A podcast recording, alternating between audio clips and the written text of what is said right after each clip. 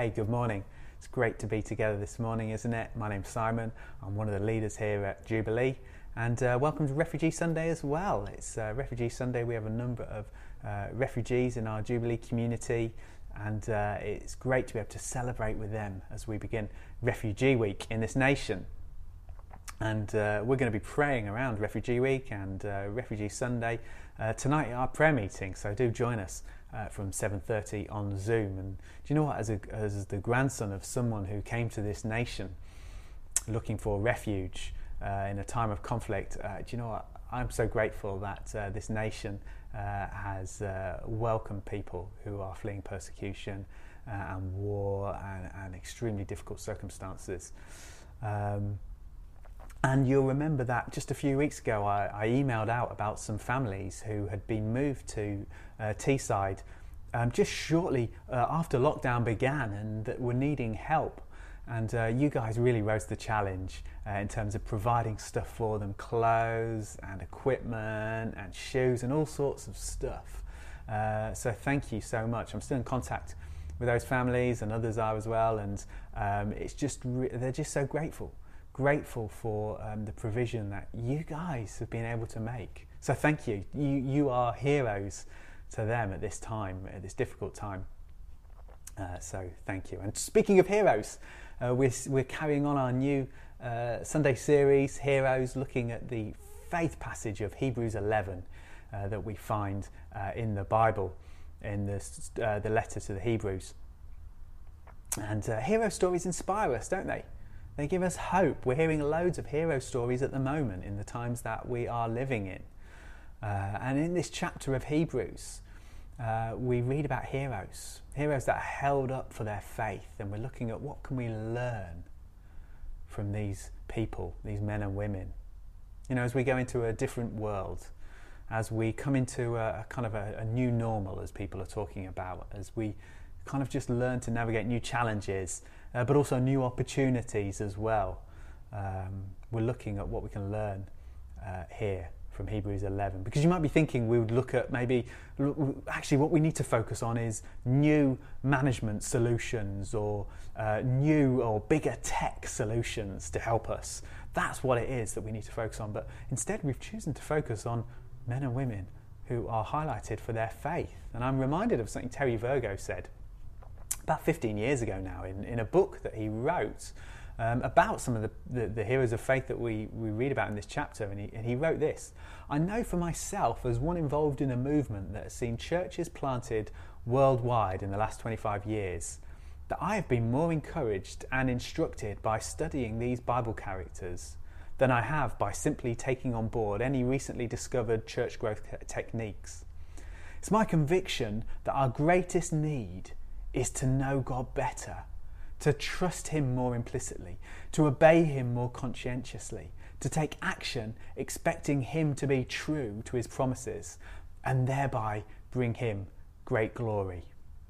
And so today we're going to be looking at two of those heroes. We're looking at Abel and we're going to be looking at Enoch. So I'm going to read this passage, and it's from Hebrews 11, verses 4 to 6. By faith, Abel brought God a better offering than Cain did. By faith, he was commended as righteous when God spoke well of his offerings, and by faith, Abel still speaks, even though he is dead. By faith, Enoch was taken from this life, so that he did not experience death. He could not be found because God had taken him away. For before he was taken, he was commended as one who pleased God. And without faith, it's impossible to please God because anyone who comes to him must believe that he exists and that he rewards those who earnestly seek him. Brilliant. So, these two people we're looking at this morning Abel and Enoch. And uh, we, they appear in the book of Genesis, the first book of the Bible, and it's shortly after we, we uh, the writer of Genesis um, explains what has gone wrong in the world. And he gives this account of Adam and Eve. And uh, this is men and women's first rejection of God. First, f- first uh, time of saying, Do you know what? I'm choosing not to trust in you, God. I'm choosing not to believe that your words are true for me, God. And the following few chapters really describe the consequences, the outfall of that. And yet, these guys that we're looking at this morning are, are held up as righteous, as pleasing to God. So, let's look at Abel and his brother Cain first. And these are Adam and Eve's first children. And Abel uh, looks after sheep, he's a shepherd. And Cain looks after the crops. He is responsible for the ground and, and for working the soil. And uh, they bring their offerings before God. And uh, Abel brings a lamb. And Cain brings some of the harvest from working the ground. And Abel's offering is accepted, but Cain's is not. Why? Is it, why, is it just because God doesn't like vegetables? Kids, this is not a story about how you don't have to eat vegetables. Why is it? What is it? Um, Hebrews helps us understand. Says that Abel's Abel brought his gift by faith, his offering by faith. See, it's less about what was offered and more about the attitude of the offerer. This is Proverbs 15:8. The Lord detests the sacrifice of the wicked, but the prayer of the upright pleases him. See, we can turn the Christian faith into, well, I do these things in order to please God, in order to uh, earn my acceptance and my righteousness before God. I pray for 30 minutes a day. I go to church on a Sunday, or maybe at this time I watch church online. I watch two churches online. Uh, I give to the church. I, I, I give to charities.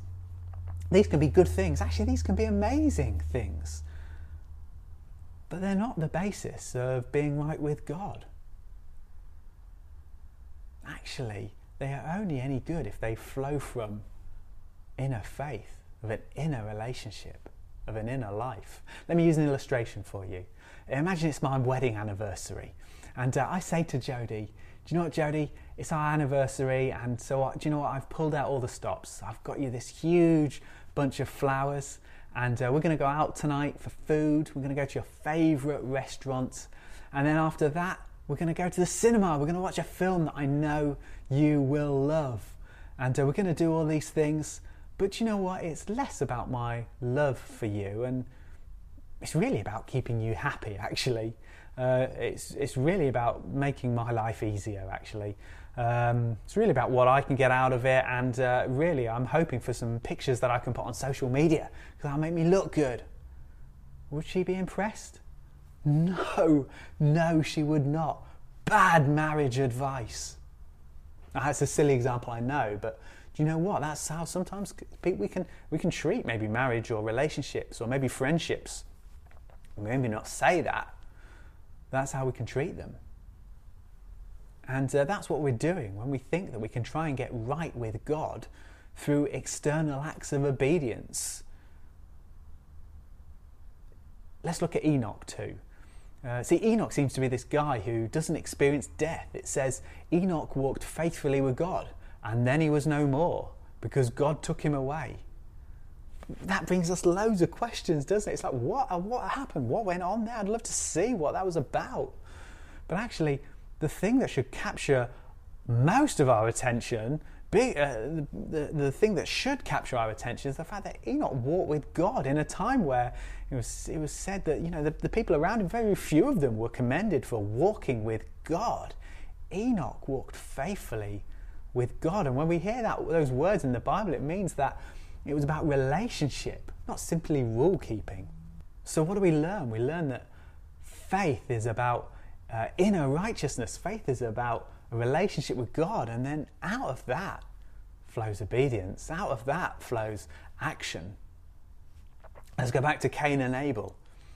See, what we really see in this Cain and Abel account is two approaches to righteousness. We see a living faith relationship with God or trying to do things our own way. See, let me talk about the second for a minute we, what we see being shown here is the consequences of the fall. We're seeing the consequences of rejection of God. Uh, and the, the consequences are not simply on relationship with God, they're on relationship with those around us. We see the fallout of it. We see jealousy. We see anger. We see ultimately Cain murdering his brother. Here we get the first unjust killing. And what's it rooted in? It's rooted in sin, it's rooted in a rejection of God. See, in all we're seeing at the moment in our societies and what we've seen in the dreadful killing of George Floyd in the US and what we're seeing in terms of our growing awareness of racism, even in our own cultures and our own societies, what we're seeing in perhaps not really being the developed civilized society that we thought we perhaps were. The story of Cain and Abel is telling us where all this is coming from. It's coming from a rejection of God. It's coming from sin. See, hatred is sin. Unjust killing is sin. And yes, racism is sin. See, racism we can think of just as ignorant. Oh, ah, it's just ignorant people. But there's some truth in that, of course. But ultimately, it's rooted in a rejection of God. It's rooted in sin. See, it's rooted in, a, in, a, in an attitude where we don't think, oh, well, you know, God said all people are equal. We read that in Scripture. God has created all people equal. Yeah, it's a rejection of that. It's a rejection of God's creation. And so, even at this time, I'm asking myself, God, what sinful attitudes are in me? What prejudices are in my heart that I need to root out?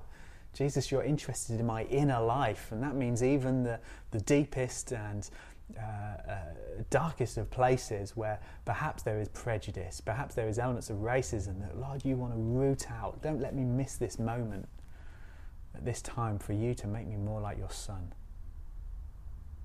So Abel is killed. We're, we're told through faith he still speaks. See, Cain tries to hide his actions uh, from God. He tries to hide the fact that he's killed his brother from God. Uh, and God says, Look, the voice of your brother's blood is crying to me from the ground. See, when someone is unjustly killed, that's the type of language you use, isn't it? Innocent blood has been spilt. There must be justice. Their, their, their, their, their murder cries from the ground justice we understand that wrongdoing should be dealt with. But what about our wrongdoing? What about our rejection of God? Oh, don't worry, God will overlook that, I'm sure.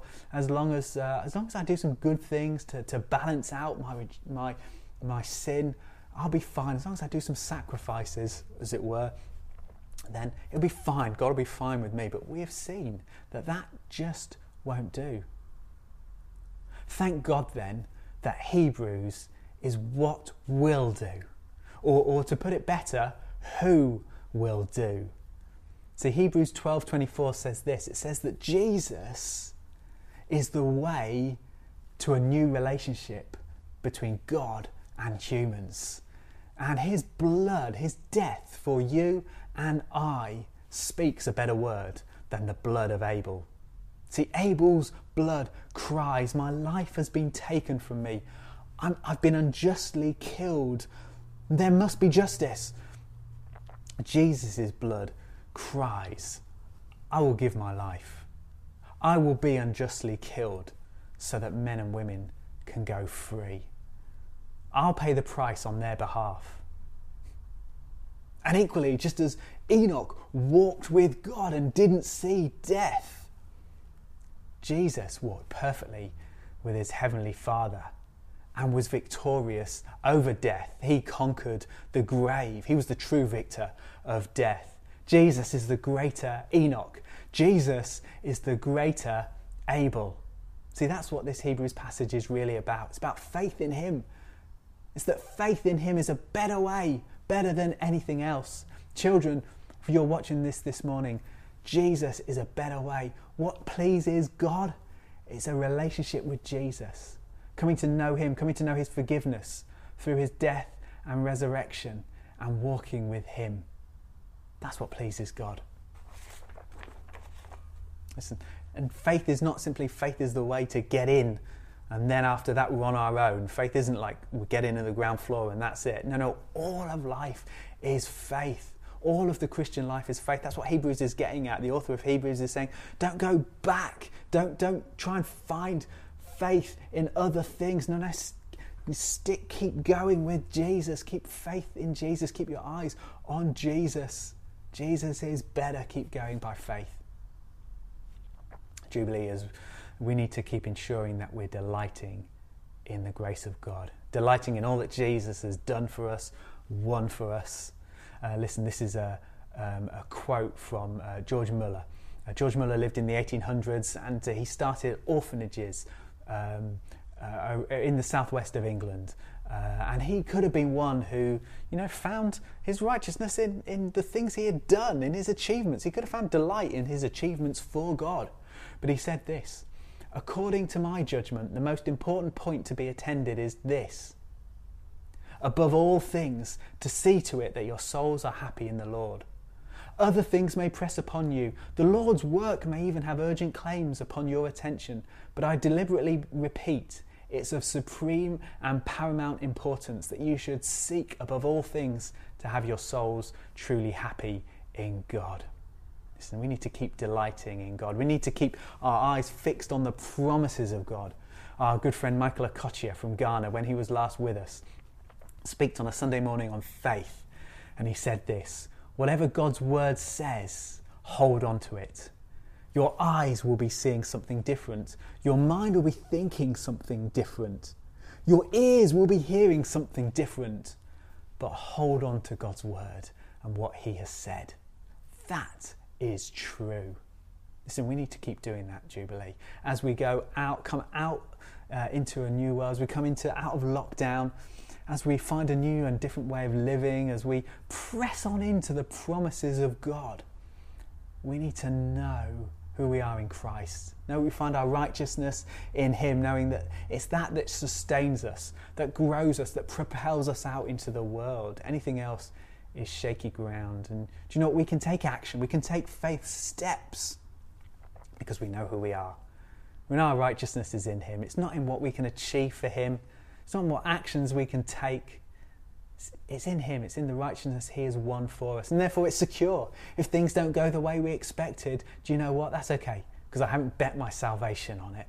I know I'm secure in Christ, I know He loves me.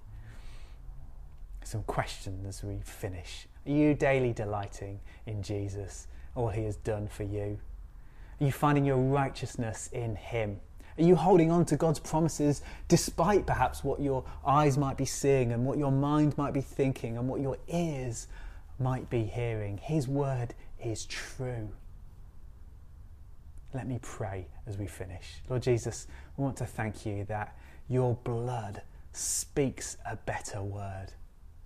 And, and in you, we find a, a, new and living way to approach God, to, to know our righteousness before Him and we know you've won it for us the righteousness of Christ given to us. And I pray as we go forward, as we go from this place, as we go into, a, into all that you've called us to, into your great promises, we would keep our eyes fixed firm on you. And we would know that you're with us and that you're for us. We, we, we hold on to the great promises of God. Thank you. Thank you. You go with us forward from this place. Amen. Hey, Thanks for joining us. Thanks for being with us. Thanks for listening, and God bless you in your day.